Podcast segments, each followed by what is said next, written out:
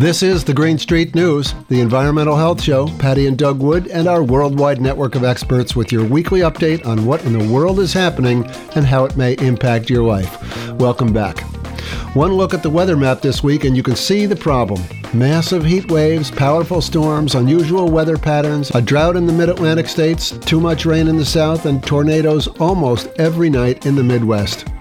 This is climate change, a result of some natural meteorologic forces with plenty of help from humans as we continue to burn fossil fuel as if our lives didn't hang in the balance. The truth about climate change and Patti with the week's headlines all coming up on this edition of Green Street News. Stay with us.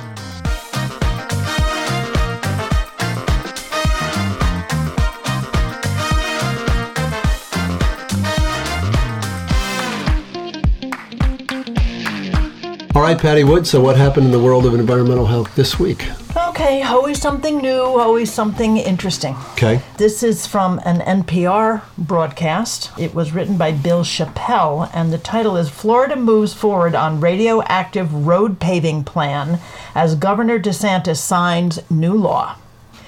Florida is another step closer to paving its road with phosphogypsum a radioactive waste material from the fertilizer industry after Governor Ron DeSantis signed a controversial bill into law.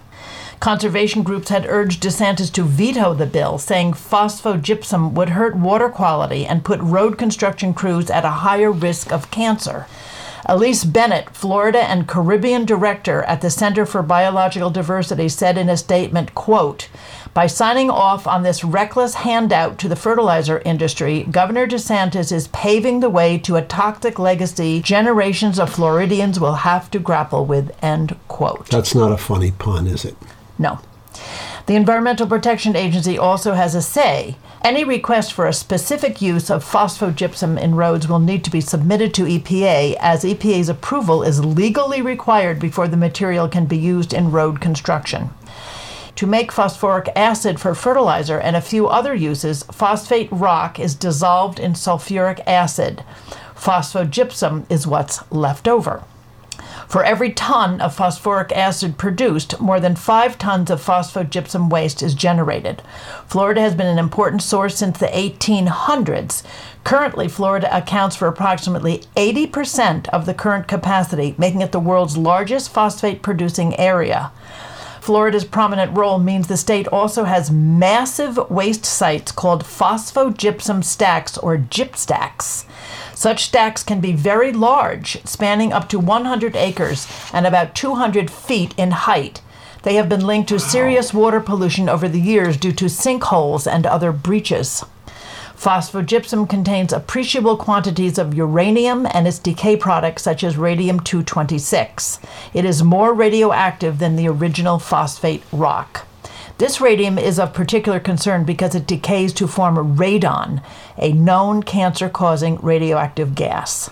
An analysis commissioned by the Fertilizer Institute, a group that represents the fertilizer industry, disagrees saying that using phosphogypsum okay. in road construction won't produce radioactive doses that are above the EPA's acceptable risks. Such work, it stated, quote, can be done safely and results in doses that are a small fraction of those arising from natural background radiation, end quote. The EPA says phosphogypsum remains prohibited from use in road construction as it has been almost continuously for more than 30 years. But under former President Donald Trump, the EPA briefly rescinded that policy starting in October 2020, but the rule was reinstated in June of 2021. The EPA said Florida would have to apply for approval of its plan, citing the Code of Federal Regulations. As with any other proposed project, the EPA would then open a public comment period, release its own technical analysis, and seek input about the proposal. Florida certainly is an interesting state. Wow, right now, uh, if you want to know, if you want to know what's happening, you know, as far as reversing environmental regulations and controls, you can just look at Florida. We're going to put radioactive stuff on the roads, right? And but everything's you know, going to be fine. But you know, it's not the only toxic waste product that comes from the fertilizer industries in Florida. Hmm. They also produce fluorosilicic acid, which is a type of fluoride that is toxic, but it's not considered toxic when it's sold to water departments yeah, around the country right. to add fluoride to the public water supply. So this is not this is news to me. I didn't know anything about phosphogypsum, but I do know about fluorosilicic acid. Really interesting. Now, two toxic waste products from the fertilizer industry going to a different use, a Yeah. new use. And they're selling them, and therefore they're not toxic anymore. That's correct. Like magic. We can make this product non toxic by selling it. That's called the RCRA Act. It's Resource Conservation and Recovery Act. And so that just means if you have a toxic product, but you actually sell it for use as something quote unquote beneficial, Yeah. it's no longer considered toxic. Like I say, Who wrote that law? it's, a, it's the magic law. okay, what else you got? Okay, so this is actually published in Medscape, written by Lisa O'Mary, and it is uh, entitled The WHO Plans to Declare Common Sweetener as Possible Carcinogen.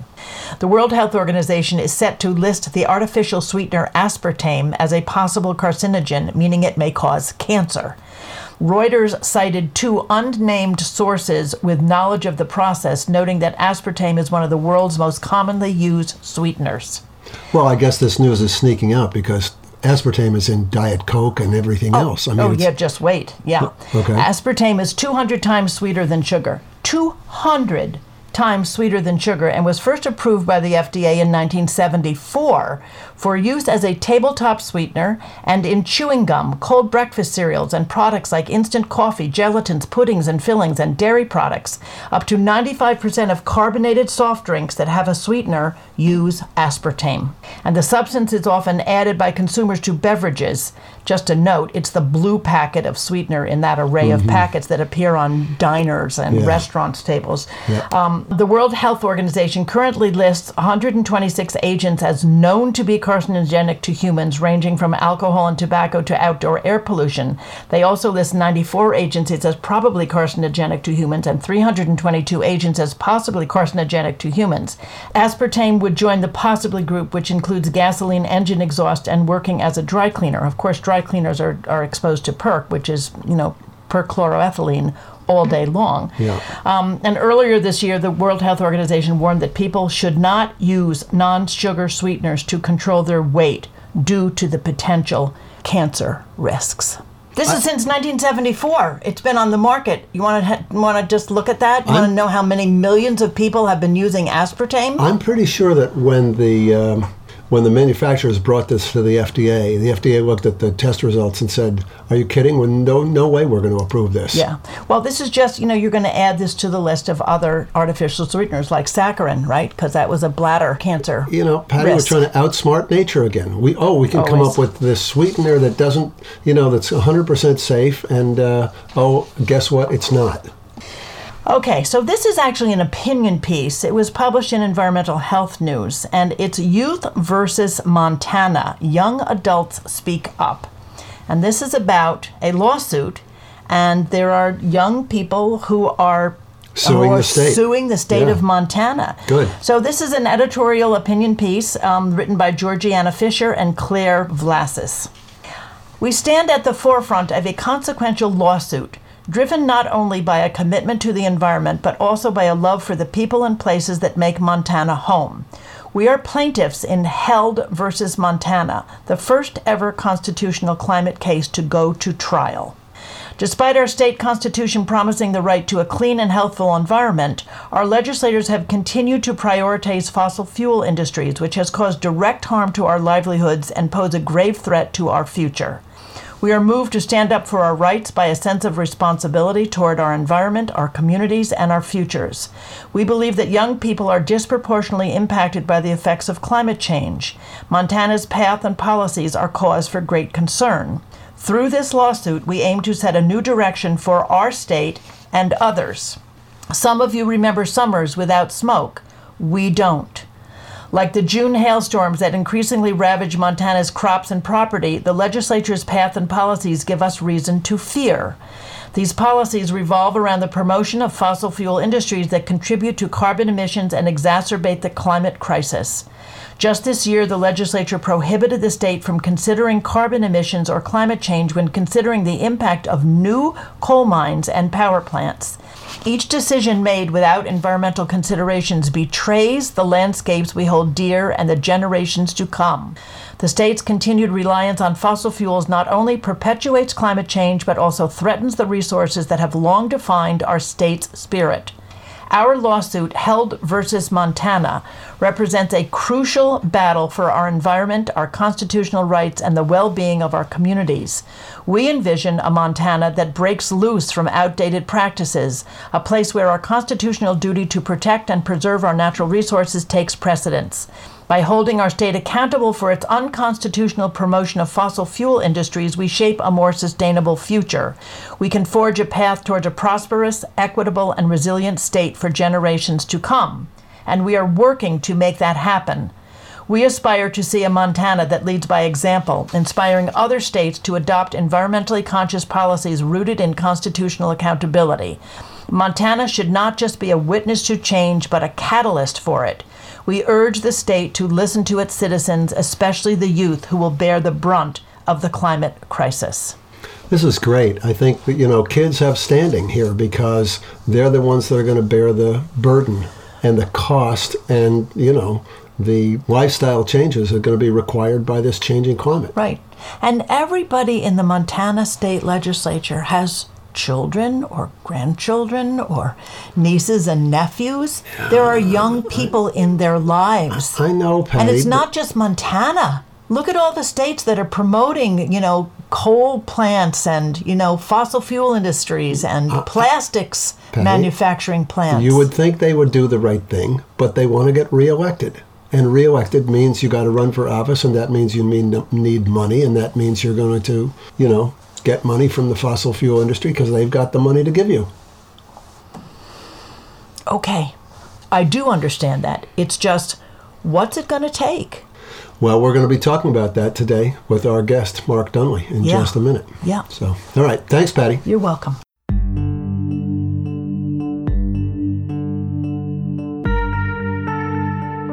We live in a strange, almost surreal world. While existential problems continue to mount and are literally impacting the health and safety of everyone on the planet right now, our political leaders are focused on scoring points, blaming each other for our problems, and taking bribes or campaign contributions from the people who are making the most money destroying the future for everyone else on the planet. For a few weeks now, we've been talking about the plastic crisis, and this is International Plastic Free July. But the climate crisis is really making the headlines this week. Record temperatures are causing all kinds of misery for those who have to work outside and for those without easy access to air conditioning. Torrents of water sweep cars and drivers away to their death as powerful and unprecedented rainstorms dump trillions of gallons of water into urban areas. Powerful winds bring down the trees, and hail breaks windshields. Climate change is upon us this summer, and in many places, all you have to do is walk outside to experience it firsthand. The sad truth about climate change is that our politicians are so indebted to the big money interests that profit from the status quo and keep them in office that we may never see the kind of political courage it will take to fully stave off the worst impacts that lie ahead of us. But that doesn't mean we shouldn't try. Every step in the direction of curbing our appetite for more energy and reducing our dependence on fossil fuel is a good thing. Every car trip you don't take is a good thing. Every time you don't get on an airplane to go to some distant location for a vacation is a good thing. Every time you walk or take a bike to work is a good thing.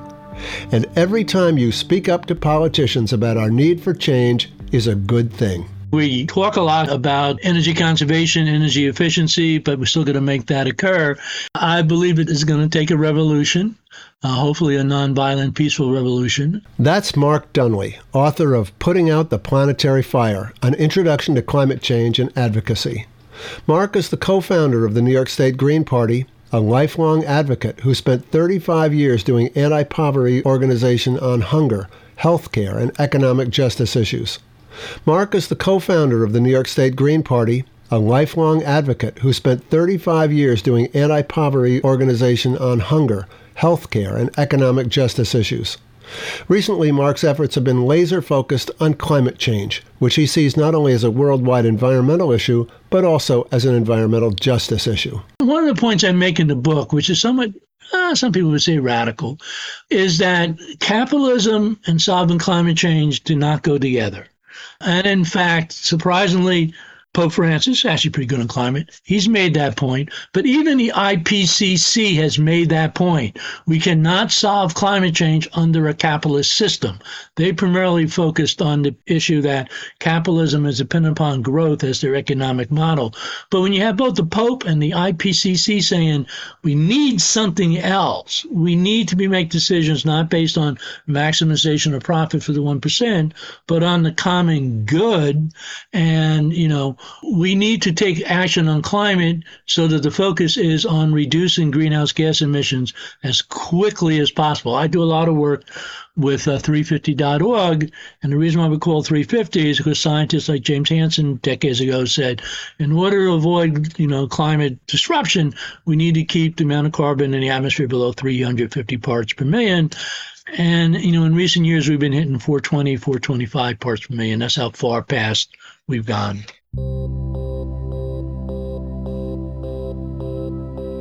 The Bible tells us that the sun rises on the evil and on the good, and that the rain falls on the just and the unjust. But the impacts of climate change are not falling equally on everyone in the world, including right here in the United States, where communities of color and economically depressed areas are being hit particularly hard. I did anti poverty work for 30 years. I was running a statewide anti poverty group when Hurricane Sandy came about, so many of the public housing projects, uh, particularly in the Rockaways, were flooded out because where do we build public housing? We build it where no one else wants to build. So we build in the floodplains.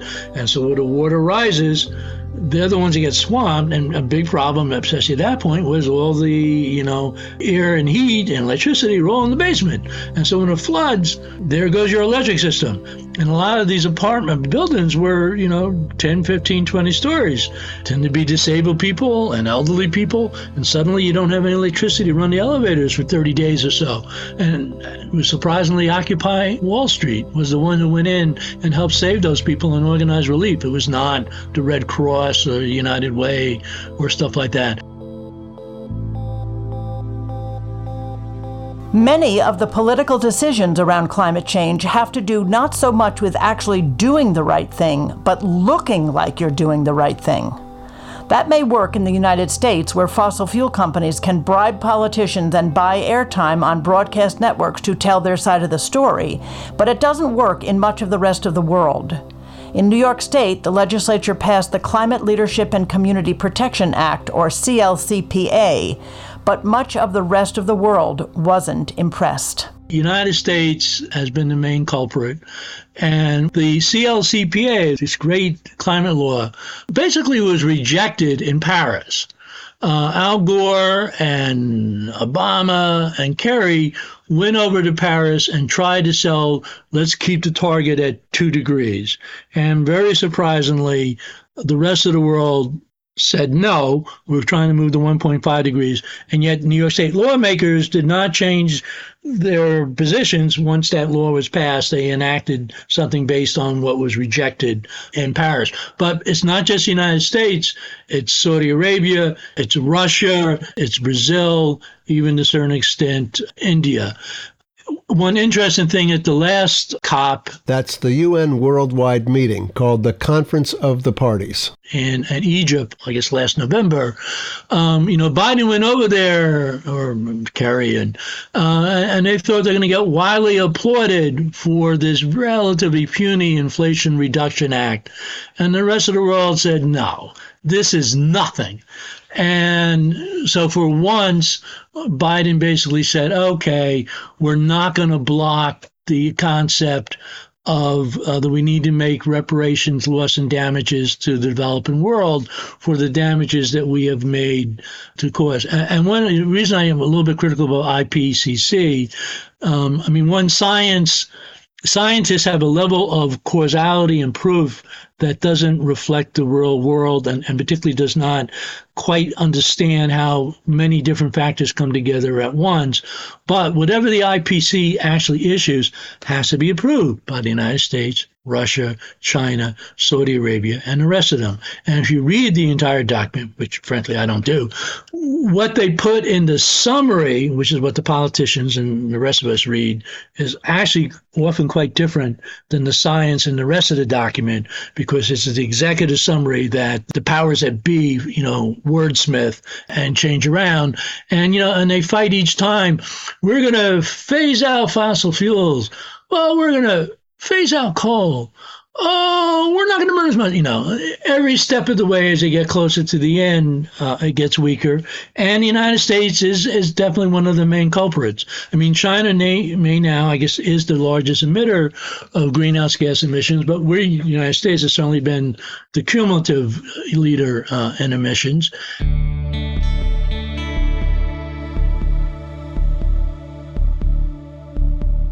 So, what's in store for the people of the world when it comes to climate change? Will it take some international calamity, some truly breathtaking disaster, to get things on the right track around the world?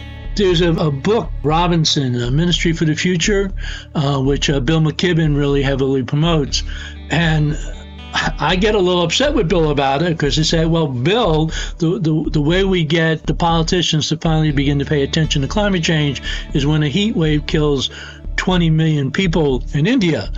And I would hope that we can somehow figure out how to move politicians without the need for, you know, 20 million to die. But one would think that the air pollution we're seeing from the, the wildfires up in you know in Canada, the heat waves that we saw or are seeing right now in Texas in the South, it, seems to be occurring on a, a, much more you know sort of frequent basis. I think the public is aware that something is going on, but we also need leadership. And you know the fossil fuel companies spending a lot of money doing a lot of misinformation about what climate change is and what people trying to solve it. And instead of Governor Hochul, you know, running and hiding, you know, she needs and her staff need to be really educating people at the grassroots level about the reality of climate change. And yes, it's going to take some change in how our society operates. But we're going to protect you and we want to engage with you. And, you know, if if we do it, the only thing that's going to occur is that it will be healthier for you. There'll be less air pollution, less asthma. There'll be a whole lot more jobs. I mean, probably the biggest barrier to the transition to renewable energy is how do we train enough people to do all the work um, that is needed. This is a win win win situation for everybody other than the fossil fuel companies.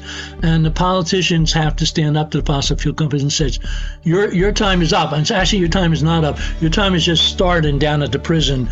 You know, I think 10, 15 years, maybe you can get, you know, something done. They, you know, they were told by their own scientists, you know, hey, hey, hey, hey boss, um, been crunching the numbers and we're burning up the planet. And this is not a sustainable approach. This would be a good moment to really diversify into renewable energy and you know we can make this occur and they just dismiss them and get the bankers in with them as well because the bankers have actually increased the amount of financing they're doing fossil fuels since the Paris Climate Accords. As we said at the top of the show, every step we can take as individuals to either reduce our demand for power or use alternative energy sources is a step in the right direction.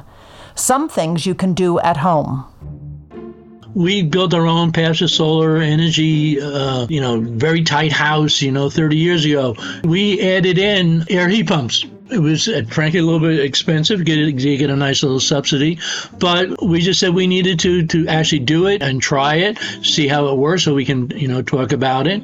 You know, when you're buying you know a car, you know try to get towards the electric car.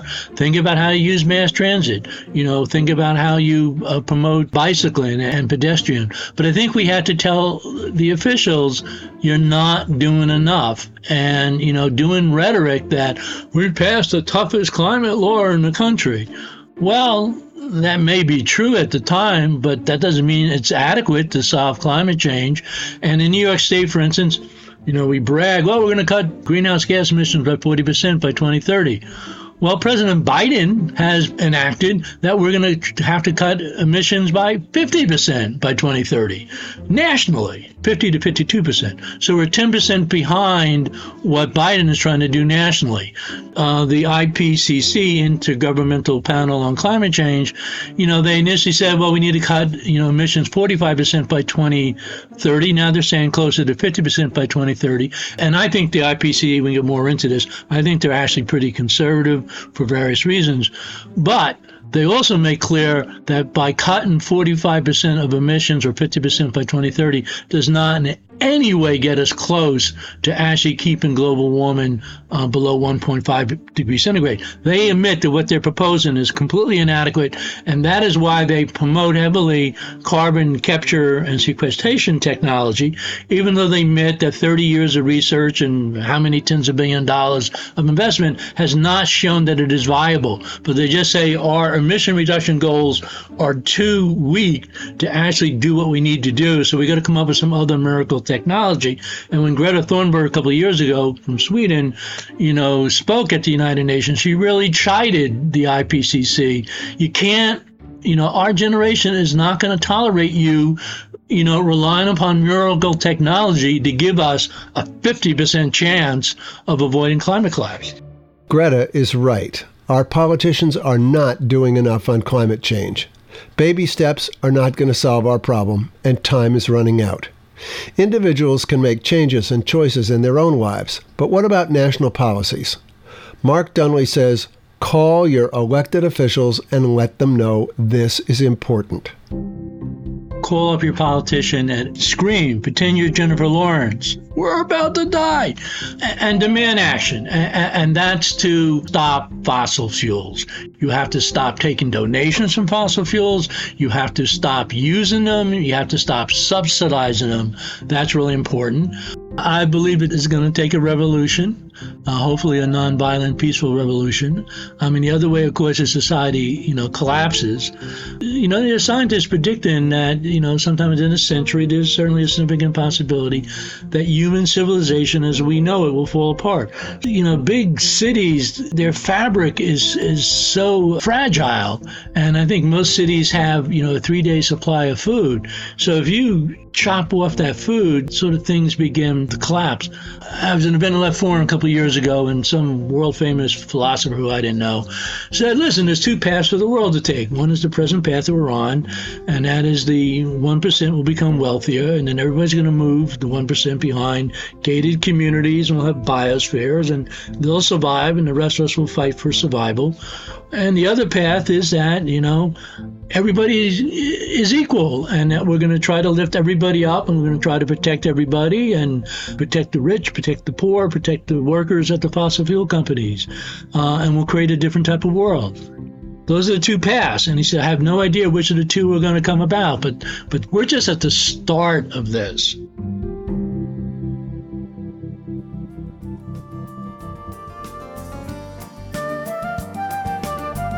Mark Dunlea, author of Putting Out the Planetary Fire An Introduction to Climate Change and Advocacy. Mark is the co founder of the New York State Green Party and a national leader when it comes to climate change.